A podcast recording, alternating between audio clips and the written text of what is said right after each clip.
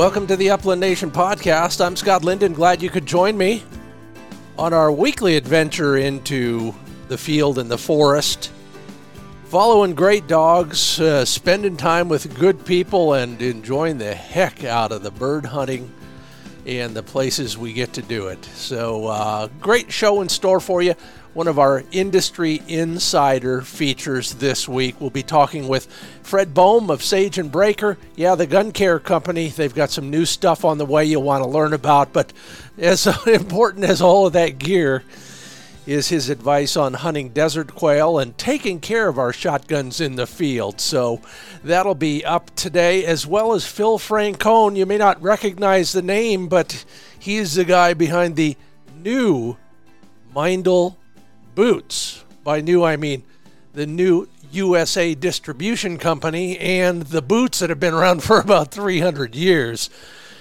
He's got a literally a new model for us to look at and a lot about the 300 uh, year old company and the care of your hunting boots. yeah, an army may march on its stomach, but its stomach is wearing good boots, right? it's all coming up on the Upland Nation podcast. Plus, some puppy gear that you might want to get if it's that time in your dog owning career. And I talked with all of you about how your dog is doing so far in the season, so we'll get some information on that as well. It's all brought to you by Sage and Braker Gun Care Products, Pointer Shotguns, Mid Valley Clays and Shooting School, Trulock Choke Tubes, MidwayUSA.com, Purina Pro Plan Sport Dog Food, landtrust.com, and HiViz Shooting Systems.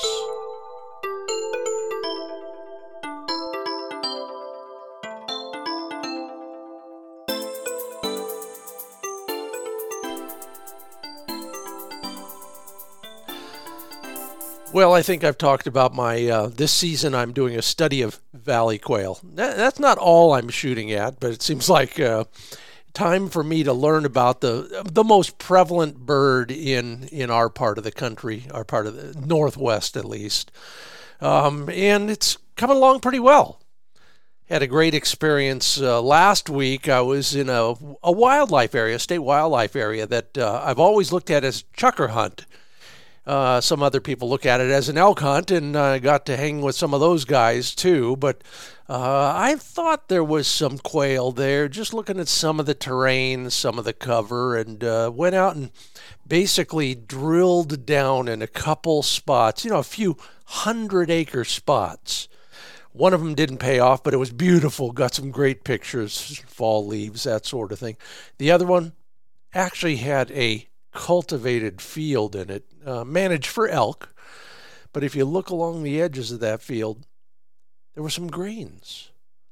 And then up into the Chukar Hills it went after that. Well, we did a serious study, me and Flick, and uh, and it paid off. You know, I, I learned a whole bunch of things that maybe ought to boil down into a uh, podcast down the road on uh, quail lessons. But suffice it to say, uh, they uh, cooperated pretty well, and so did the dog, which was um, really nice.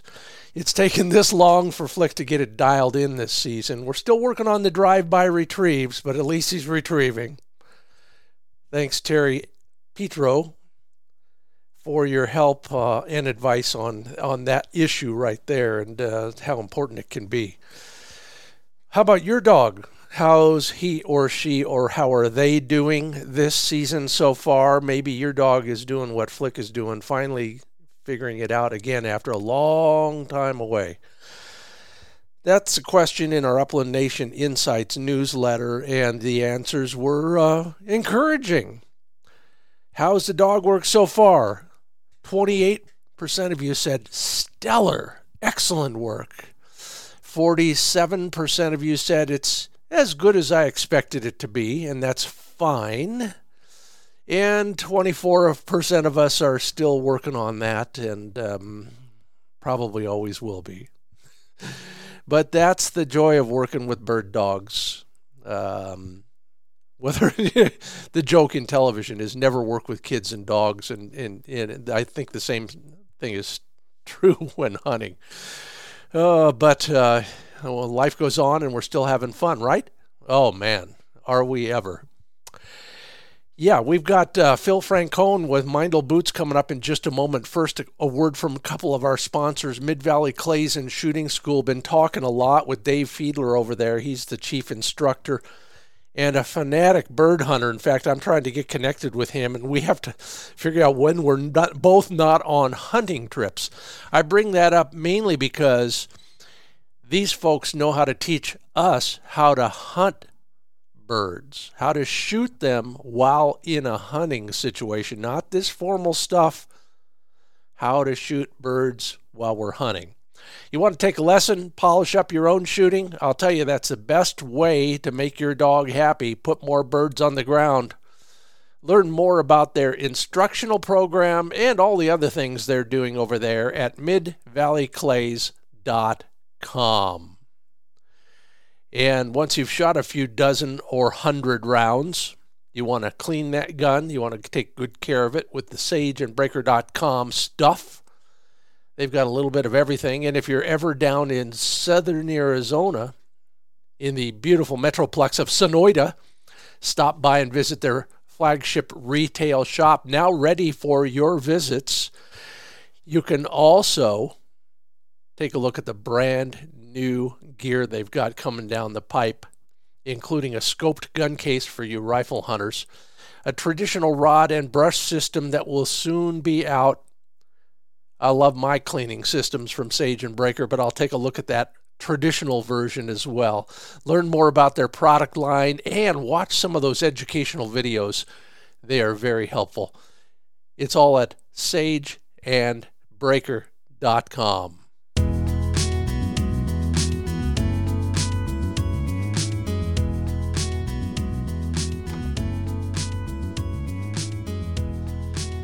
It's easy to talk about stuff I love, and that's why I asked Phil Francone to join me. He is the president and founder of Meindl USA. Yeah, if you've talked to me about hunting boots, you know they're my brand for a whole bunch of reasons. We'll get into that in a moment or two. But Phil Francone, welcome to the Upland Nation podcast. Thank you. It's uh, it's great to be here. You know, I've watched the uh, evolution of this company for a long time now that I think about it. Um, uh, you and I both come from other places and we've ended up where we are today. Tell me a little bit about the story behind uh, your company and how you sure. got to this point. Sure. For many, many years, I worked for Cabela's, and in I was I can't remember the exact year. It was either 1995 or 1996. I was working in the Sidney retail store, and uh, I got to meet a guy by the name of Lars Meindl, and I just had, I was selling footwear at the store. I just met him. I was learning a lot about stuff, and so I've I've known the Meindl family since '95 or '96. And then as my career progressed, I ended up becoming what we always just called the boot buyer at Cabela's. Yeah, and, yeah. And and that was kind of my focus. And and uh, over the years, I got to work directly with them, with their father Alphonse, with his brother Lucas, and and uh, I got to design and develop and build a bunch of footwear in the days, and then um, it came to be where Meindl was looking for to do something different. I was looking to do something different, and we wanted to bring the brand directly to the United States without actually retail help. So we wanted to connect directly with the consumer with a great product built in Europe with the Meindl brand on it, and and that's where we sit today. So I have you to thank for what at the time was called the Meindl Perfect Boot. Uh, the Meindl Perfect boot was developed would have been by a gentleman right before me. Okay. His name, yeah, his his name was Kevin Matthews, but I inherited that boot from him, and then we built several since then. But that Perfect boot was uh, that was that was a, a really wonderful boot. Oh, and, and and your current models are too. I own four pair yes. right now, yes. just for the record. So yes. I, I, I sound a little bit like a fanboy because I am. um, and it serves. Uh, the Meindl boots serve uh, some very specific bird hunting purposes. We'll get into that in a minute too. But yes, you know, you're lucky to have met two generations of Meindls, but they they go back a little bit farther than that into the boot making world, don't they? They do. the The family in itself, in the village where they're at, which is I, I will mis- mispronounce it, but um, in the American version, it looks like Kirchanschöring and if you pronounce it in German, there's a lot there's a lot more detail to that. But in, in Kirchanschöring, Germany, they've been building boots as a family in the cobbler business for 300 years. They are on the ninth generation right now wow. in that family, which is just crazy when you think about they've been building boots longer than we've been a country. Yeah, they've got it figured out too, but that's not really to say that's not to say they're resting on their laurels. This whole no. d- discussion today started because I'm awaiting a new pair of a new model of Meindl boot. Why don't you tell us a little bit about what's new at Meindl these days? Sure, sure. Technology and comfort will always be the hallmark of what Meindl does. And we talk about it a lot. Um, if you think about a German car, for instance, German cars, Mercedes Benz uh, and BMW, think about those cars.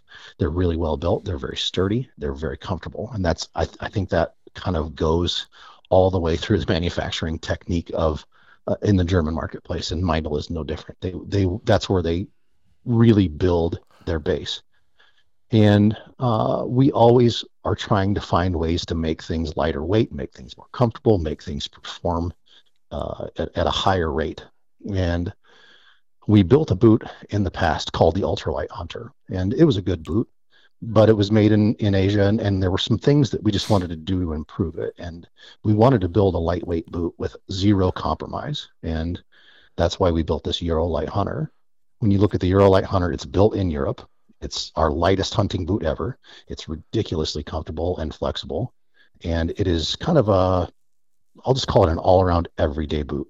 You can wear this boot doing just about anything.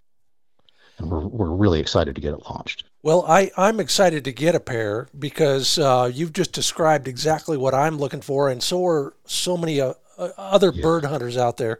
We go from the office to the to the kennel to the field, um, all in one day. Yes. And unless uh, unless we're in a law firm, uh, we don't need to wear a suit and tie and, and Oxfords. We can wear those boots. Correct. So I'm looking, and then especially as a chukar hunter, if you can shave off a half a pound, I'm grateful. Thank you very much. Yes. Uh, when, when you start looking at lightweight product across the marketplace, typically you almost always have to make some sort of a compromise. Mm-hmm. You have you you have to use a thinner leather. You have to use a less substantial midsole. You have to use um, a very skin thin rubber outsole. And we were able to do a lot of these things. We're we're using a full grain nubuck leather. We're using a polyurethane midsole. We have kept all of the things that make a Meindl boot comfortable and make them sturdy and make them last. And we have been able to do it in a lightweight model. So we're really pumped about that. So we're just we're ready to get it into the market. The, actually, tomorrow they are getting offloaded um, the container from Germany just arrived. It's being offloaded at our facility tomorrow, so we can start shipping tomorrow. Wow, you, you, know, you mentioned all the things that you won't compromise on, but then you mentioned that you and you still have many of those things in there. How do you shave off any weight? It's it's uh, a lot of a lot of it has to do with the frame. So every uh-huh. everything when you start looking at the inser- internal components of a boot, the the nylon polynylon footboard, the or insole board, the the thickness of the midsole. So we've shaved a little off the thickness of the midsole. Uh, we've done things. The leather in it of itself is is cut and lined differently. We, we it's not as um, so. A lot of our boots are are made 100% to get you to the top of a mountain. Sure. I wouldn't send a guy to the top of the mountain. You're not going to go on a sheep hunt in the new Eurolight, but you're going to do a lot of the things. Mm-hmm. You know, I'll call it I'll call it uh, 8,000 feet and below. so so there's there's some of the there's some of those c- components that are made just 100% to make you sturdy and make that boot um, not give on you a bit when you're side hilling at 11,000 yeah, feet yeah. that you just don't need um, sub 8,000 feet. I get it. And so for uh, for for my once a year Himalayan snowcock hunt, uh, I probably ought to go to the, the, the, the highest uh, model boot that I have from you guys. But for everything else, I'm okay. Yeah, absolutely. Um, speaking of hunting, uh, what do you like to do out there? I, I am a big whitetail hunter. Ah. Um, I, I, I am very fortunate to own some acreage in Kansas. So I spend a lot of time with a bow in my hand in a tree in Kansas. But I was born and raised on the North Platte River. Okay. So yeah. my grandparents had about a mile and a half uh, of river frontage when I was growing up. And I I was brought up in the water. I, I was the water dog before a water dog was a water dog. I, I, I was in a pair of uh, waders and I was a retriever and I was I was a bird hunter and I I I, I loved doing that uh, all the way up until the very first time I actually called in a bull elk and I killed a bull elk with my bow for the first time. And I've I've been woefully uh, eaten up by it ever since. I cannot get over archery hunting. Uh, it, it just that is the thing that really gets me fired up in the fall. And there's no 12 step program for that yet. no, no, I, I, haven't found a Betty Ford for uh, bow hunting yet. But and if I did, I'd probably skip it anyway because I don't want to lose that feeling. I hear you. Yeah, um, but but you know, you're in the heart. I just finished a story for Gundog Magazine on Nebraska, and and people wouldn't wouldn't guess at that you know that is it I ninety that goes right past you guys there. You know, uh, Kearney I, I, and yeah, eighty. Yeah. Okay, I eighty. Yeah. You know that whole country. There, there, there's some bird hunting right out there, and I've had a good time both north and south of that interstate. You ever get out and do any of that while you're so close to it? We do, we do. Um, so a couple of the guys that work for me, Riley and Dan, are both big bird, yeah, bird hunters. Yeah. So I I track with them a lot. I've yeah. I've been through South Dakota, I've got a really nice quail population on my farm in Kansas. So we, I don't, uh, I don't beat on them too much, mm-hmm. but we'll, we'll get, we'll get uh, a good friend of mine in Kansas has some bird dogs. He's, so we will come over and we'll chase them once or twice a year and have a really nice time doing that. So I, I, I definitely upland birds. There's, there's really nothing that I haven't hunted on the North American continent, but my passion lies with a bow. Well, we won't hold that against you. We're uh, oh, we are the sportsman's DEI here, so uh, I love it. I uh, we're it. good with that. Uh, let Let's get down to brass tacks, and pardon the pun, because in the old days in the Meindl uh, factory, they probably used a lot of brass tacks. yes, but, they did. Um, take us to school on boots. What should we look for if we're let's just call ourselves fairly active, aggressive bird hunter? Okay. So, you know, uh, um, we do some, as a rule, the, as, as a general population, we're doing some serious chukar hunting. We're doing a lot of quail hunting. We're doing some ruffed grouse hunting. So we're covering a lot of different types of ground. You bet.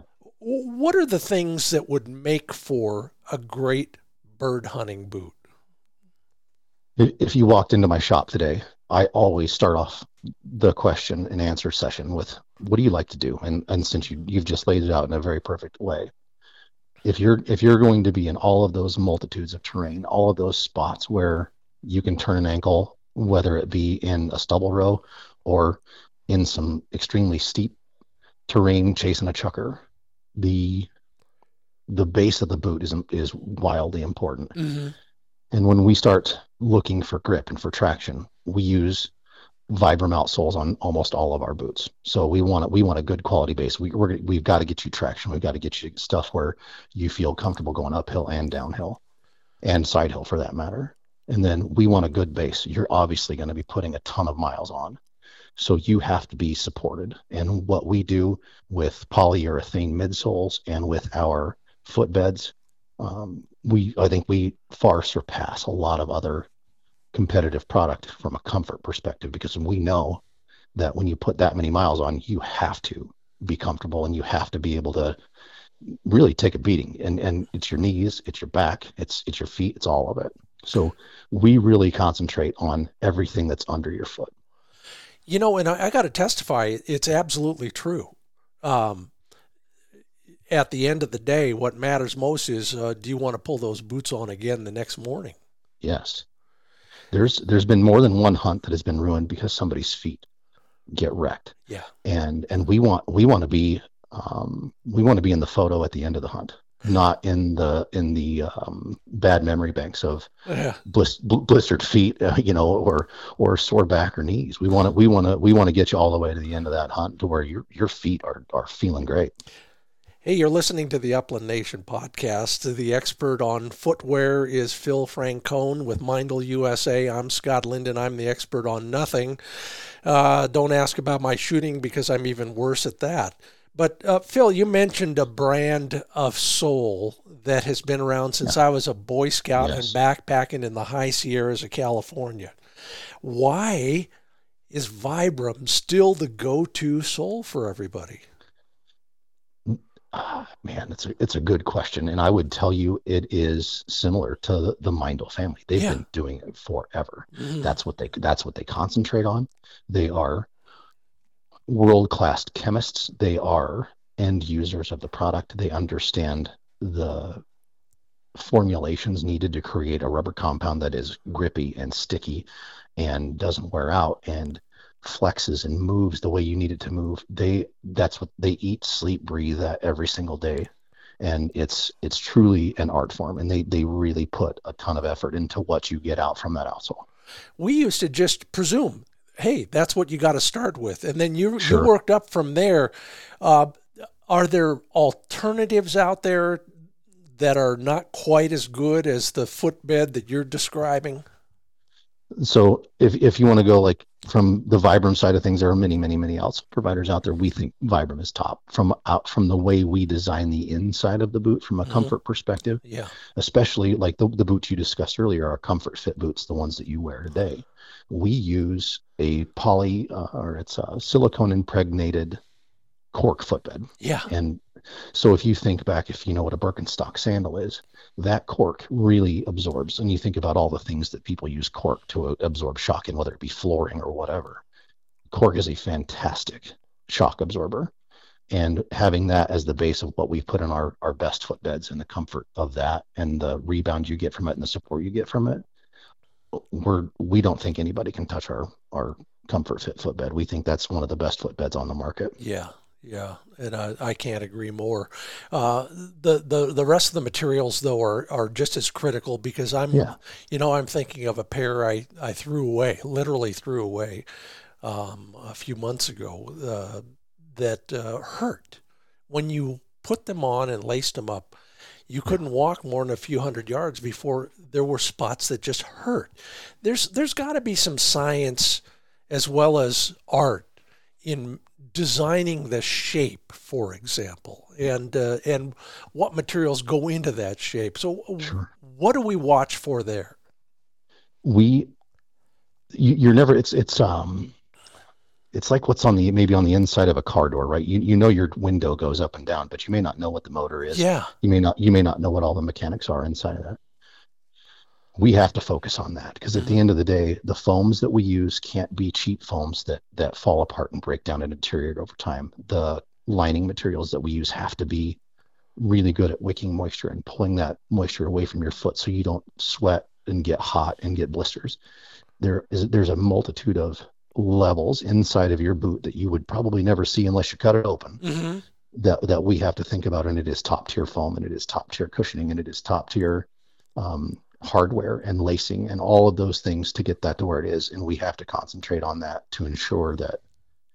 I mean, you can go buy a Vibram sole and then not do the rest of the internal parts of the shoe and not have a good shoe. It takes all of those things, and and the the Meindl family really concentrates on the internal componentry to ensure that that comfort's all the way throughout. You know, I used to do a thing, and it started way back when I was first getting into television. A certain uh, sneaker company decided they'd start making boots, and and I got them, and I wore them for about a week, and the laces fell apart. And I'm thinking, "Uh, that's that's now my first test. If the laces won't last, what else is going to fall apart? But um, there there is there is something to be said for uh, not only the design but the care that we're going to give a boot to make sure it serves us for years and years and Yes. years. Um, what are the things that we do right or we do wrong when it comes to taking from from fitting to breaking in to cleaning and the care and feeding? Sure. From a, from a fitting standpoint, you, you've got to get the boot on your foot. But at the end of the day, you have to. It is really, really wise to go have your foot measured by a professional. Ah, Get get your put your foot in a brannock. Understand exactly what length your foot is, what width your foot is, what length your arch is. mm, All of all of those measurements can help us when you call us and you're looking for a boot. We can make sure that we're going to get you in the right the right fit. Virtually, I'd say 98% of the time. The Yep. other 2%, you might have an oddity, you might have a bunion, you might have, you know, an old injury or something like that, where we can work our way around those things and try to get you in the right fit. But sometimes those will throw us a curveball. yeah, Um, from a Go, ahead. I'm sorry. No, I'm gonna. I'm just clarify. A lot of people don't know what a Brannock device is. That's Uh, good- the, that's, that's the thing you step in at the shoe if there if you can find a shoe store. Yes. and, and it's got slidey things and up and Yes. down and back and forth. And if we're going to buy our boots from you, we got to go somewhere else and do that. We do have a printable version that we I do love off it. of our off of our website so we try to make we try to make it as easy as possible look Yeah. we know that selling boots via the internet can be difficult because people want to put them on their feet Mhm. we do we do free returns for that just to make sure that we get you in the right shoe we're not going to leave you hanging out there you know and and uh, not get you in the right shoe because that is at the end of the day what makes us who we are we're, we're gonna we're gonna get you in the right boot for the right situation Problem solved right there. Yeah. All right, so Yeah. back back to the care and feeding of our feet and our boots. Uh, we get a pair.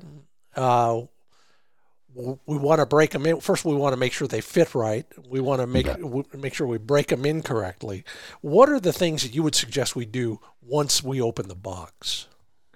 Once you get the box at your house put on the sock that you're going to wear while Yeah. you're wearing it Yeah. That is so important. Most guys will wait. Oh, you know what? I just got home from the office, or I just got done, you know, doing whatever. I've got on a lightweight cotton sock, and I'm going to go throw on my my hardcore hunting boot, and I'm going to go traipsing around. And it and you should really do it in the sock you're going to wear because it needs to break in at the way that it's going to fit your foot, and you Mm. need to ensure that if you're going to wear a thicker sock while you're hunting, that boot fits appropriately. So that that's number one. So get the right sock. Yeah. I never thought then- about the sock being part of the break-in process. it's it's it's it's truly important because I think it really comes down to the fit more than it does the Yeah. break in. But at, at Yeah. the same time, you want you want to know if I mean if you if you're going on a once in a lifetime hunt, you're gonna go on that. Um, you're going ptarmigan hunting, or you're going somewhere where you you know you you don't get to go every single every single year. What are the chances that you get up there and that boot doesn't feel the way you did when you were you know walking around in it in your house in a in a cotton tube sock? Mm-hmm, mm-hmm. So you need to know, you know, you just you need to put that investment into the time and you know into that product to make sure that you know what you've got cooking, and then wear it. the The next step is wear it. I've had guys where they'll they'll call me and they'll tell me, "Oh man, I took your boots right out of the box and I walked right up and, and went elk hunting in Colorado, went to twelve thousand feet." I don't I don't recommend that. Um, look, our our boots are really really comfortable, but you need to know what's what you're getting yourself into, and and you need to wear those around. So wear them an hour a day, wear them two hours a day, wear them three hours a day, go on a walk, go on a hike. Um, it should, it doesn't, it doesn't have to be a grueling process. You don't need to do it like in the old days where, you know, get them wet and walk them dry where they mold your feet. Yeah, yeah. That's got, in, in the old days, I think you probably had to do that because boots, they weren't that comfortable. They were basically a slab of rubber and a slab, of, a slab of leather. But, uh, our boots, they're super comfortable. And I, I just want you to take them out of the box and kind of ease your way into wearing them and then off you go. You know, back in the day, we would go to the, the store and, and, and, then we'd, we'd lace them up. We'd stand up because that makes your foot a little wider um, and a little longer for that matter. Mhm. And, and then the, the, the guy would try and press on the toe. You can't do that anymore. There's nothing to press on. but is there some way we can tell when we put them on first that they're fitting right or fitting wrong? Sure. The number one thing that you want to make sure is that you have really, no, you don't have any movement. Yeah. And number, so uh, uh, a lot of our boots have a, a, a heavy poly nylon shank. So the entire insole board is the shank. hmm So that can work as a lever against you a little bit because they're a little stiffer on some styles. And, and what you want to make sure is that lever doesn't pull your heel up and down in the heel cup. So m- make sure that your heel is centered. Make sure it is snug.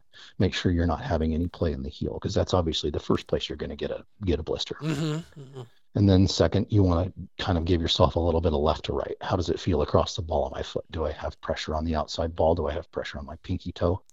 Do I have am, am I in the right width? A lot of our boots we present to the consumer with a D, which is a medium width, and a double E, which is a wide width. hmm So then, you know, if you've got a wider foot, we can get you into a wider shoe. If you've got a narrower foot, we can get you into the more of the medium fit. Right? Excellent. So that's really important. And then last is you want to make sure that if you're going down some sort of an incline, that your toe is not bumping against the front of that boot. hmm It's, it's really important. You can lose your toenail.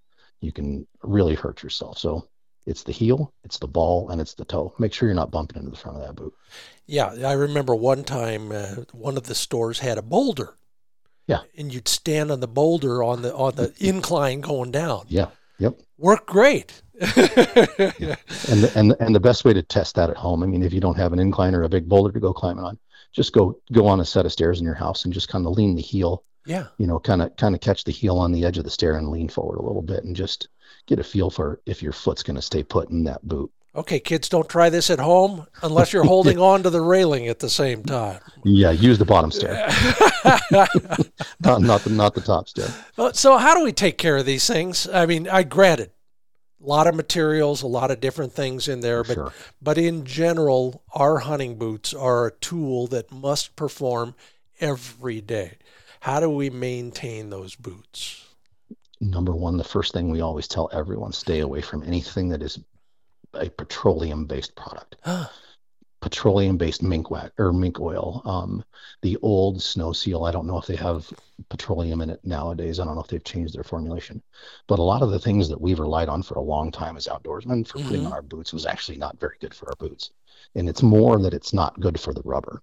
That those petroleum-based pro- products are really hard on um, adhesives and really hard on rubber. So you might get some early early deterioration or some Wow. delamination Yeah. based on that petroleum-based product. So by all means, please stay away from anything petroleum. And then when we all of our leather is 100% true cowhide. I mean, we we're, we buy the finest leathers from a place called uh, Heinen Tannery in Germany. They've been making leather for a couple hundred years as well. Mm, Um, it is good to use a natural wax-based product. We have Meindl Sport Wax and we have Meindl Wet Proof, which is the spray. Those yeah. are the two things. Those are the two things we recommend. You treat your boots. Get them out of the box, treat them up, hit them with that wax, hit any fabric areas with the spray if you want, and off you go. What are we trying to accomplish when we put that stuff on, uh, particularly on the leather? Are we are uh, we're not particularly waterproofing that leather because we've got linings for that. Sure. What's the goal there? It is. It is a little bit about waterproofing, but it's waterproofing not necessarily in trying to, um, you know, overpower your Gore-Tex lining. Right. You've got the Yeah. waterproofing Yeah. there. It is more about making sure that that leather does not absorb and wet out. Mm, We don't. We don't want that leather to turn into a sponge and end up being heavy uh, and end up being clammy and end up being cold. So we're going to keep moisture out of the leather, keep it from absorbing that. And number two is it's rehydrating the leather. yeah. Um, Yeah. It's it's a natural product, and you have to take care of it. That that was a you know a piece of leather right off of a living, breathing cow, and it's turned into this. And you now have to make sure that at the end of the day, if you just leave it set and let it dry out and rot and crack and do all those things, it's going to do that. If you take care of it, you're going to get a lot more life out of that boot. Kind of like our dog's paws. I've got a reg- regime I use on our dog's paws that uh, most people think is crazy, but it works. And Yes. par- part of it is making them supple. They are putting as many miles on their feet as you're putting on yours. And i think that's probably a pretty good way to do it. You want to Yeah. make sure that that skin that hide that leather is well cared for and it won't crack on them and it won't split on them and, and and i think that it means a lot to the life of the boot and probably the the life of your dog. You guys mentioned something uh, on your website that I'd, I'd, I'd seen mentioned in various forms over the years. First off, never put your bo- boots near uh, high heat, uh, Sure. whether it's a campfire or anything else. I've seen the results of that. Uh, Yes. Uh, what about a boot dryer like uh, Peet makes or somebody else? Can can we use those? I'm I'm a I'm a big fan of the gentleman from Peet Boot Dryer, and, and I've known them for years, and, and they make a good product. My position is is simply this: I I don't prefer that you use a boot dryer, Yeah. and and the reason being, when you start putting rubber and leather together, they have different shrink rates, right? So when rubber yeah. when when rubber gets wet, it does not shrink and it does not grow. When leather gets wet, it does both. Uh, when it when it gets wet, it can stretch out, and when it dries, it can shrink. Got and it. if you take and if you take that process and you heat those boots up and they shrink really fast, they can shrink too much. And what ends up happening, you'll find delamination between rubber and leather in those Mhm. situations because that leather actually comes in and collapses almost against that, and it and the fibers pull away. And so we do not prefer that you use a boot dryer or any outside heat, like let the, let the world do it. You know, put toilet or uh, newspaper, put some paper towels, put something in your boot, take the footbed out, let them dry as naturally as possible. There you go. Uh, and the proverbial question will end with this one. Phil Francone, the founder and president of Meindl USA. Um, lacing. Is there a strategy? Are we all lacing our boots the wrong way? It's a really good question. There are as many lacing techniques in the world as you might ever want to think about. Um, for people that have wide feet, you can skip some eyelets, you can do some things like that. it, it is it is it is truly personal preference. What you need to make sure at the end of the day, when you lace that boot up, that you have a secure fit on your foot that is comfortable for you to be able to go out and perform all day long and then get done that day and be able to strap your boots back on and get out there the day the next day. You can do things to improve the tightness. You can do things to improve room and make them wider. And you know, just a simple Google search, you can probably find 50 different lacing techniques. Okay. All right. My, mine would be this make sure that you're comfortable across the ball of your foot with the tightness. Be mm. sure that you are locking your heel back into the heel cup with our Digafix heel lock system so that your heel doesn't move. And then from there, be comfortable. You can over tighten boots. You can cut off circulation with lacing. So it's important that you don't like wrench that down onto your foot because you're actually doing yourself a disservice. Well, there you have it. The guy who knows his stuff. He's been involved in this. Well, not as long as the Meindl family, but pretty dang long. Phil Francone is the founder and president of Meindl USA. Phil, I'm glad we finally got the chance to talk. Thanks for being a part of the Upland Nation and the Industry Insiders feature. I learned a lot. I hope everybody else did, and uh, looking forward to working with you guys in the future. Thanks so much. I appreciate it, Scott. Thank you. I really appreciate you having us. And, and if you have questions about anything at all, you just let us know. Will do. Thanks a bunch. Right. Have a great day. Take day. Care. Great guy, great organization. Sure enjoyed that chat. Uh, we've got more to come, including Fred Bohm, gear, shotgun care, and some desert quail advice as well as puppy gear you might want to get. It's all coming up on the Upland Nation podcast. First, a word from TrulockChokes.com. Just had a great chat with Scott Trulock about what's uh, new in their organization. Mainly, mainly, it's all exciting engineering related things. What they're doing and how they're doing it, the materials they use, how carefully they put together their 2,000 choke tubes. If you need a new choke tube, they've got it. You can search in any number of ways by the manufacturer of your shotgun, by the kind of shooting you do, by the birds you're shooting at. Learn more about all of that and everything else you need to know about choke tubes at trulockchokes.com. T R U L O C K trulockchokes.com. Lifetime warranty, satisfaction guaranteed, no questions asked, and a lot of incentives to save you a buck or two at trulockchokes.com. Flick is performing like a champ. Okay, all right, he looks and runs like a champ. Maybe some of those points aren't as steady as they could be. But when he's out there in the field, he is fueled by Purina Pro Plan Sport dog food. Learn more about all their formulations at ProPlansport.com. He is looking good. He is okay. That quail hunt I talked about earlier. Saturday he did 20 miles. Sunday he did 21 miles. No, I did not. I felt like it, and I still got a bruise that looks like I rolled down a 21 mile hill. But Flick is going strong. And part of the reason is the stuff in Pro Plan Sport. It fuels the most sporting dog champions and it also fuels Flick. It has omega 3 fatty acids and glucosamine to help support joint health and mobility. Yeah, he's getting up there. He's six now. Maybe I should try some of that stuff. Learn more about all the formulations and how they work and why they pay off at ProPlansport.com.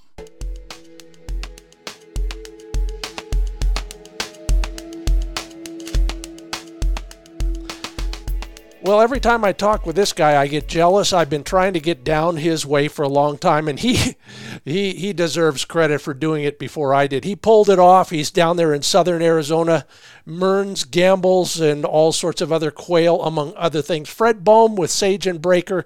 Welcome back to the Upland Nation podcast.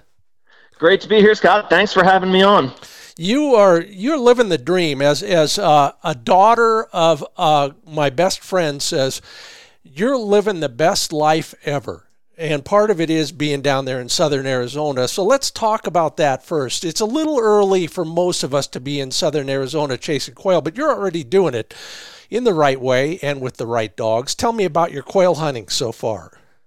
Well, season started up. Oh, I think it was right about middle of October, maybe October 13th for uh, desert quail, being you know Gambel's and yeah, scalies. Yeah.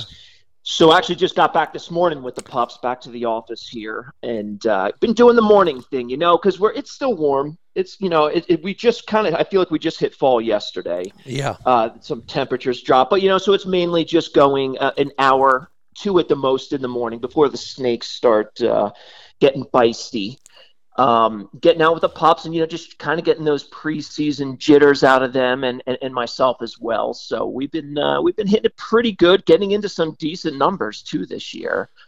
Um, but yeah, just having a ball with it early season before Mearns kicks in, and uh, it's been it's been pretty spectacular so far. Well, when when you say desert quail, I know what you mean, and I've I've chased them all over that area, not your area, but close. Um, are you having to go very far from your home base to get there? I, am just trying to put myself in on the map, and, and I can't remember much desert out towards Sonoita and Patagonia, that area. Yeah, well, there's we, we, that's the beauty of being out here. It's really varied. So you have the mountains. I mean, we got the Santa Ritas, Huachucas, a bunch of mountains all around us, and that's where you're going to find the Mearns.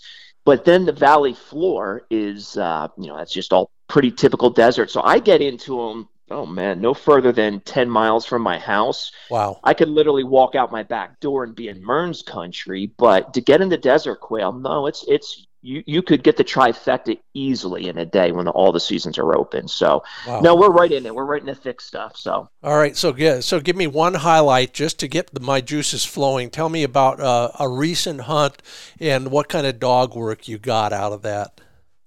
Well, okay, I would say it was the first hunt. So I go out with extremely low expectations. So in the beginning of the season, I'll hunt both dogs together. I yeah. got an English setter and a poodle pointer. Um, and I hunt them together because how do you leave one in the truck? This they're so excited. I mean, every single morning they're right at the edge of my bed, just staring at me. You know, and it's pitch black out still, so I, it breaks my heart. So the first, I would say, two three weeks, I'll hunt them together. But with that comes the expectation is they get a little bit competitive, and I expected the bump birds, which they did. But that first day, I'm like, okay, we'll get out, we'll get into maybe a covey here, and uh, you know, just kind of work through it. Well, within an hour, we got into five separate coveys. It was unbelievable. And we just, you know, at this point, I was letting the coveys go. We maybe chase a couple singles uh, and then just move on because I wanted them to get that full experience and I couldn't believe it. Like I was driving, I just I couldn't even get out of the place. I'm like, I got to get back to work, and we just kept going. Then I see another covey flush off the road and going. I'm like, well, let's get a more experience. And so it was unbelievable. It was it was almost hard to get out of there. There were so many quail, um, which I'll never see again. You know, that was just complete luck.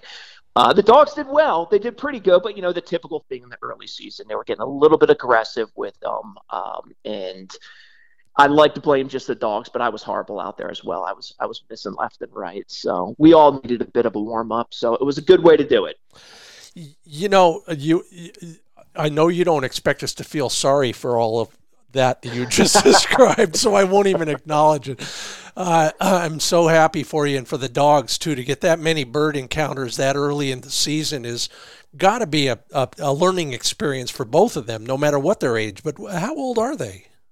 Uh, Breaker's getting up there. He's the poodle pointer, so yeah. he's almost he'll be ten this winter. Wow. Um, and then Pistol will be she's going to be three and a half coming up here. So she's you know she's starting to get into it now. Um, you know, getting over the puppy stage. Um, and you know, she's just an absolute race car out there. So I would say she gets a majority of the birds, but Breaker's still my my dead solid. When he's on point, I know it's not a false point. I love it. You know, he's he's got the experience. He's the retriever side of the team, so uh, they work well together. But it does it takes a little bit for them to kind of feel each other out again after a, you know a long off season. Oh, I believe it. Uh, it, it, sounds you know again. I, I'm just thinking of a recent hunt where we did chase singles for half a day out of a oh couple big uh, coveys. Uh, that was um, desperation on my part, much like you. I think I I was missing so much I didn't feel bad about just p- putting pressure on a 50 bird covey, but um, you know, you're out there all the time, uh, whether it's Mearns or it's desert quail. You've probably learned a little bit about tactics and strategies that that w- we aren't quite as familiar with. Let's go to the Mearns quail thing first. I know um, it's got a later season and for good reason, but when you're out chasing just Mearns quail, describe the the habitat for us and get us psyched about coming down there someday. So what you're looking for, I mean, you can go up into the mountains, but that's pretty steep territory, and I've definitely hunted up there, and uh, it's good. But there's it's the rolling hills here, kind of the foothills getting into the mountains, is where you're really going to start seeing them. You're looking for live oak, um, you know, real grassy areas. They like the thicker stuff, not like a scaled quail or Gambel's, which you know they'll just run forever. The beauty with the Mearns is they'll hold tight, but in order for them to do that, they need some thick cover. Yeah. So you're looking in those foothills um, and you could just, uh, yeah, you just roam those. And uh, and again, the beauty is if you got young dogs or, or it doesn't even matter. It's just fun. You know, they hold so tight that you, there's times you're looking at the dog, you're like, there's no way. There's yeah. no way there's a yeah. quail there. Sure as heck, you walk up to it and boom, out they flush from underneath your feet. So they're a lot of fun. I think that's why people really enjoy chasing them. You know, you just said something that uh, it, it's almost a mantra with Mearns quail hunters, and that is you don't even know they're there and they get up in front of you. Yeah. Are they stealthy? They're not camouflaged, but maybe they are. I mean, why is that? It's, it's got to be the cover. I mean, it's some pretty thick stuff they're in. I mean, it's not. I wouldn't go as far as what you would see, you know, uh, typical pheasants in yeah, that that yeah. thick but it's thicker stuff and, and they just they don't move where a lot of times you know with the desert birds you'll see them running so that yeah, they, that's yeah. the dead giveaway these guys will hold tight, and I guess that's their strategy for survival. Is you know, if, if hold as tight as you can, they won't see me. They'll walk right by. Mm-hmm. Um, that type of mentality. I mean, I I, it, it, I would imagine it'd be a tough hunt without a dog. Oh God, yeah, um, yeah. You know, I'm sure people do it, but boy, I wouldn't want to. Um, it's you really need that dog to get in there and peek at them because I, you could walk five, ten yards away from a covey, and I don't think they're going to flush on you. Yeah, yeah. So. Yeah, I've uh, I've seen that. Again, my my analogy is almost always going to be defaulting to valley quail, who are doing more and more of that as well. Um, so uh, you're down there. You're at the bottom of a draw. You're at the bottom of a hill somewhere in a valley, and you're he- heading out for Mearns quail. Uh, what do you want the dogs to do, and how are they going to pull that off? I mean, I let mine just do what they do. You know, yeah, they, they yeah. run out there, kind of feel. I've I've I've learned over the years that I always think I know where the uh, the quail are, or any animal for that matter. You know, I think I know where they are. Now, just trust your dogs. So I just let them. You know, my my setter's a big running dog, so she gets out there, got him on GPS, um, and then you know just waiting for a point and, and getting after them. But I don't know. I let them do their thing, and you know, I, I I'm a firm believer I'm the moron in the situation, and and they're the uh, they're the professors, and I just follow what they do, and I, I try not to screw up and embarrass them. Yeah, that's probably a pretty good strategy. I'll have to write that down. Um, what about uh, uh, yeah, your dog hits a point, birds hold, uh, you're probably downhill from everybody. Uh, how are you going to approach a dog and, and where are you going to try and channel those birds to go? Because you have a different challenge than most quail hunters out there. Trees get in the way. Yeah. Yeah, so you are trying to push them in a direction that's going to give you a you know a good clearing to get a shot off. That's not always the case that you know you, you get that, but I try to push them back downhill. Um, and again, it's a lot of times because if the dog moves, I, you know I don't want them getting a, a dicey shot with the dog chasing them chasing yeah. the birds uphill, that type of thing. I try to push them down if available, and just getting yourself some good shooting windows. You know, try to push them in an area but they end up doing what they want to do. I find they scatter more. Huh. They'll hit more you know, like not 360, but they'll, they'll scatter left, right, straight, all of all the above. Where I find again the desert birds are gonna kind of push out in a uh, in a clump in one direction. So. Oh, I've never thought about that. Well, I've never hunted Mearns, so. I, but the uh, again, the, the the even the mountain quail that I've dealt with will will do much the same thing as your Mearns quail and, and, and really distract you that way. And I'm sure that's why they do it. Oh, 100%. Yeah. You're, you're, you're thinking they're going to go one direction. All of a sudden they're popping out behind you to the side. And, you know, and they, they seem to do the whole, uh, the, the popcorn flush as well as just one boom, boom, boom, you know, as, as opposed to that big cloud of, of quail taking off on you. So usually what I'll do is if I get into a covey, try to hold off on those first, you know, if it's not a, a really solid shot, I'll just hold off because you know you'll get a couple more popping up into the air, you know, afterwards. So you, you get you could get selective with them typically. Yeah, yeah. Um, I wish I had that kind of self discipline. Um, oh, this is just advice. This is not what I do. Let me tell you, you see me out there. I'm, I'm a mess just shooting into, you know, covey shooting. Like, oh, come on, Fred, get it together. Oh, good. I feel better now. uh, what do you do? Uh, what is one thing you might do for whether it's desert quail, and, and I'll, I'll lump the Mearns in there too because you're so far south. I'll call them desert. I know they're not, but do you train your dogs in any particular manner for quail themselves, or do you just cross your fingers and hope they do the doggy things that any good bird dog will do? You know, I mean, the only thing I ever train my dogs with is just discipline. You know, if I need them to come back, you know, recall, uh, uh, working with them not to push in on birds. You know, whoa, training them.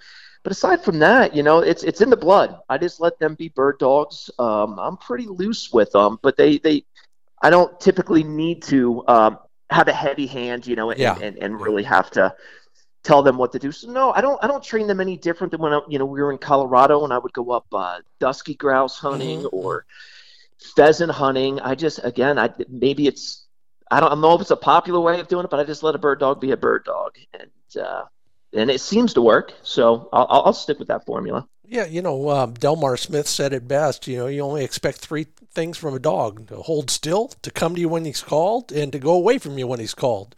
So, yeah. uh, love it. Um, you mentioned something that uh, got me to thinking about the company, sageandbraker.com, and all the things that are going on there. I know I've talked a little bit on the podcast about a new retail location. How's that coming? Good. I'm in it right now, and uh, we're we're been working on it. Um, renovating a space here and we're trying to get that ready for winter time when all the bird hunters are down here in a couple months. And uh, you know we, we got a retail space. We, we were mainly online that's for sure. So we brought everything down here from denver. The warehousing's down here now. We're going to fill out of here. We're going to have our retail space uh, slash upland bird hunter hangout. Yeah, and, uh, yeah. it's great. We're just we're happy to set roots down here. Denver was a bit busy for us. Um, we wanted to get to kind of the a, a, a bird hunting mecca. It's just it's a beautiful you know beautiful thing to be able to go out in the morning, ten minutes away from the shop, uh, go get a hunt in, and be back. You know by the time everybody else is going to work. Um, so we, I think we picked the right location. Uh, we we definitely have bird hunters coming from you know throughout the U.S., other countries as well to come down and hunt this area. We just felt like we, we found the right place to move the company and to set some roots down here. So uh, we're you know we're renovating, we're, we're working our butts off, keeping the company going in the direction we wanted to go to, and uh, and get this place done and up and ready.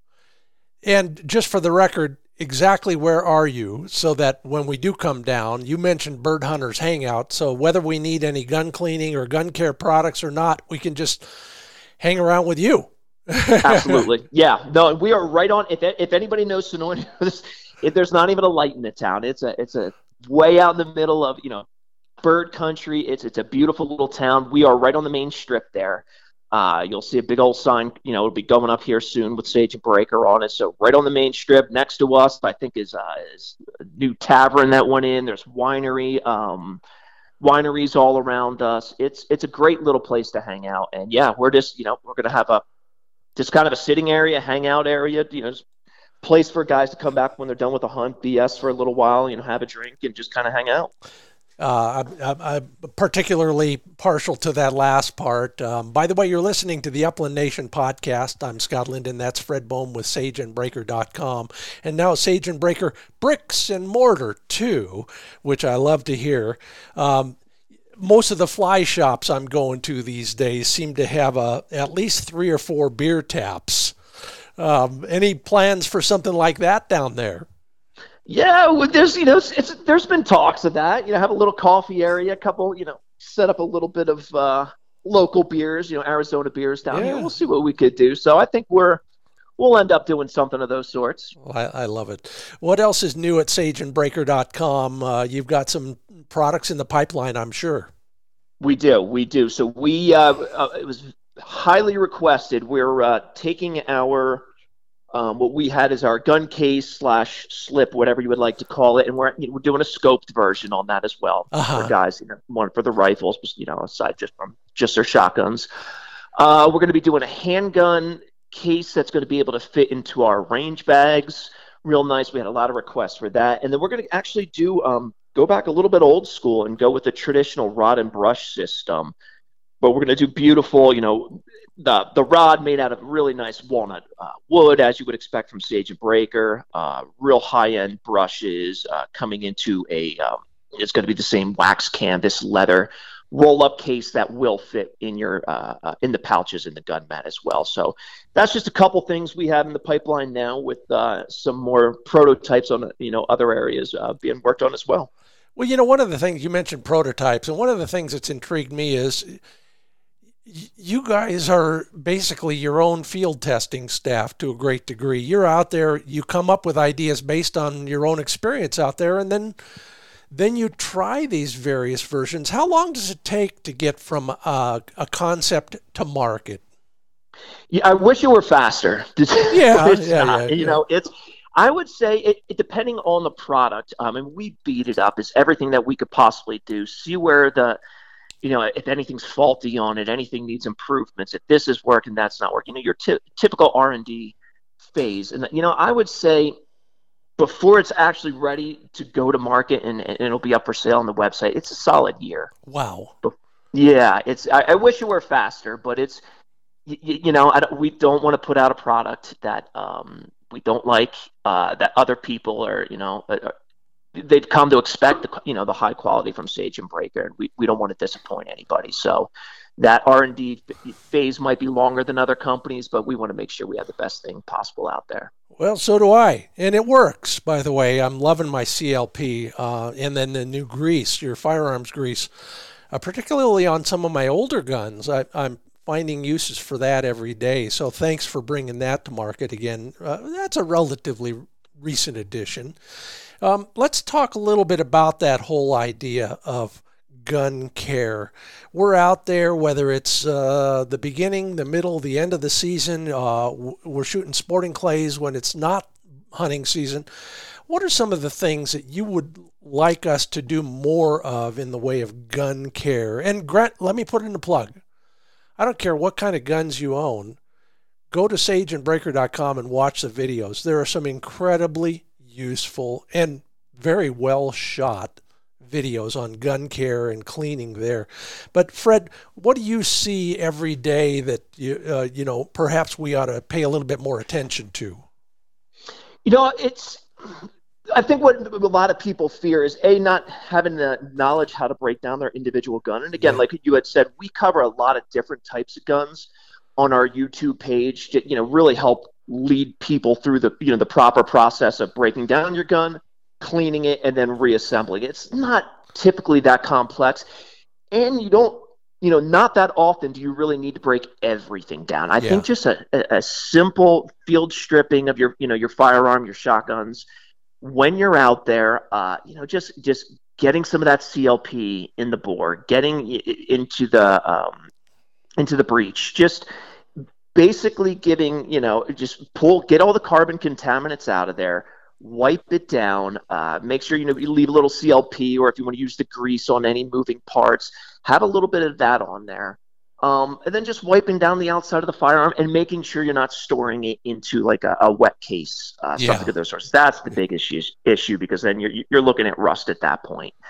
Um, so just basic cleaning. I'd like to, you know, I, that will go a long way on maintaining that firearm and you know ensuring that you're going to be able to hand that down to the next generation.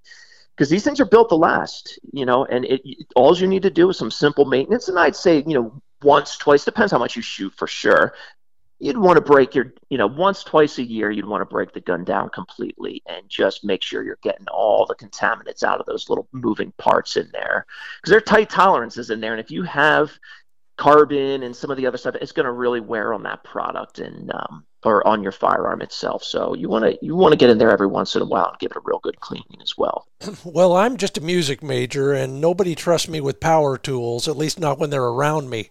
But um, help me feel better about that more uh, detailed cleaning. I mean c- can a guy like me do that? And if so what is your one bit of advice or encouragement when it comes to actually going to the next step? Sure. Yeah, and, and you know, and that's a beautiful thing about the internet these days is it's just infinite resource. Uh, so any firearm, whether it's us or you know somebody else, you can look up. I mean, your exact model, and then just go through those processes of breaking it down. Now, a big thing of advice I would say is there's a lot of little parts. Once you start breaking it down, just make sure you have some kind of you have a container of some sorts to put all those little parts in. Um, you know, we have something, but whatever, you know, whatever you want to use to make sure that you're not losing these little parts that could be a real pain in the butt to have to find online to buy again. um, keep that in area, and yeah, it's it, it's it's not as complex as it sounds uh, once you start breaking these things apart because you do have that resource these days of being able to watch somebody else do it right in front of you while you're doing it. So. Yeah, you know the other thing that I found, what little I do in that world. Uh, number one, get a great set of screwdrivers, um, and you, and I've I've lobbied you to set put together a good set of screwdrivers for for gunsmithing, but um, uh, take pictures as you go of your yeah. own process, so that uh, when you finish the project, there's no parts left in your parts tray. That's that's great advice as well that's absolutely something to do. And I, you know, I, I now that you've said that, I found myself doing that time to time. but no, it's a good thing you reminded me that as well. That's great advice. Oh, I'm glad to help you with gun care because you you know everything that I don't know, except for maybe that one thing. So, uh, well, if you were to uh, to leave us with one bit of advice before we part ways about gun care and uh, it, you know the the the the things that are important to an active, avid bird hunter. What should we do before, during, after the hunt just to make sure that our gun performs the next day? I mean, before the hunt, you you know just give it a quick look down. Hopefully, the day before you had gone through the quick cleaning process, but just make sure everything's lubricated. You know, that's the issue is when it starts. If it's dried out and you haven't put any lubrication in there in a good long time, that's where the wear and tear starts happening on the firearm. So just yeah. make sure it's properly lubricated. And then, you know, when you're done again at the end of the day, like I said earlier, just give it that that one pull through with your bore cleaning kit after you put some CLP in there. Wipe down all the metal, uh, any of the metal parts at the end of the day that you could get to. Um, you know, if it rains, then obviously you may you're going to need to break it apart. But just do a quick clean. If you could do it honestly on the tailgate of the truck, five minutes is all you need. If you do that each time when you're done hunting or going out trap shooting, whatever you may be doing that's going to go a long way to preserving that firearm. So just a quick five minutes. It doesn't have to be, you know, every time this intricate thing that you dread doing. You got five minutes at the end of the day. The pups need to get water. You know, that's a perfect time to do it. Open the tailgate, you know, throw down the cleaning mat and uh, just get to work for five minutes or so. There you go. I might also suggest, and thank you again for your firearm grease because I wrestled with two choke tubes in Nevada mm-hmm. last week and regretted not having checked them in a year. And uh, I don't know if you've fought that problem yourself. I have, yeah. You know, uh, I will suggest to everybody that uh, take your choke tubes out and put them back in. I don't care if you use the same ones all the time. Take them out and put them in, lubricate them every few weeks, just in case. 100%. Wise advice right there. There you go. And lots of other wise advice from Fred Bohm. He's the founder and he is the man in charge at sageandbraker.com. If you have a gun cleaning, gun care, gun transport, or shooting, I guess I'll call it shooting storage um, need, they can probably fill it for you at sageandbraker.com. Fred, always good to talk with you. Now you're you're encouraging me again to try and figure out how to get to Arizona this year. So watch out. Absolutely, Scott. You're welcome down here anytime and love to get you out on a hunt. Thanks for being a part of the Upland Nation podcast. All right, Scott. Appreciate you having me on and you take care. Bye bye. Bye bye. And maybe you want a new gun to chase quail. Maybe you want a smaller gauge. Or you want to go from a pump or a automatic to a over and under or a side by side. Well, the way into get the way to get into that world is through pointershotguns.com. They've got a little bit of everything in all those configurations and all sorts of colors and finishes available. Something for everybody, including the kids. They got youth models, case coloring in all the gauges. Learn more about their shotguns and how you can take your hunting and shooting to the next level at pointershotguns.com. Look at all the models, find a nearby retailer, watch some of my videos and articles. It's all at pointershotguns.com. And for all that other gear you need, Midway USA carries just about everything. MidwayUSA.com is where you shop for everything from socks to ammo. I just stocked up on a little bit of non tox. I'm headed for California. Got to use it for everything over there. November, Cyber Week is coming up. Starts on Monday, the 20th, runs through Cyber Monday. So, eight days of awesome deals. And they've got a full stock of non toxic and upland ammo right now. So, get the bismuth and steel while it's available and while you'll need it, just like me. Sign up for their emails or texts and get 10% off your next order. It's all at midwayusa.com.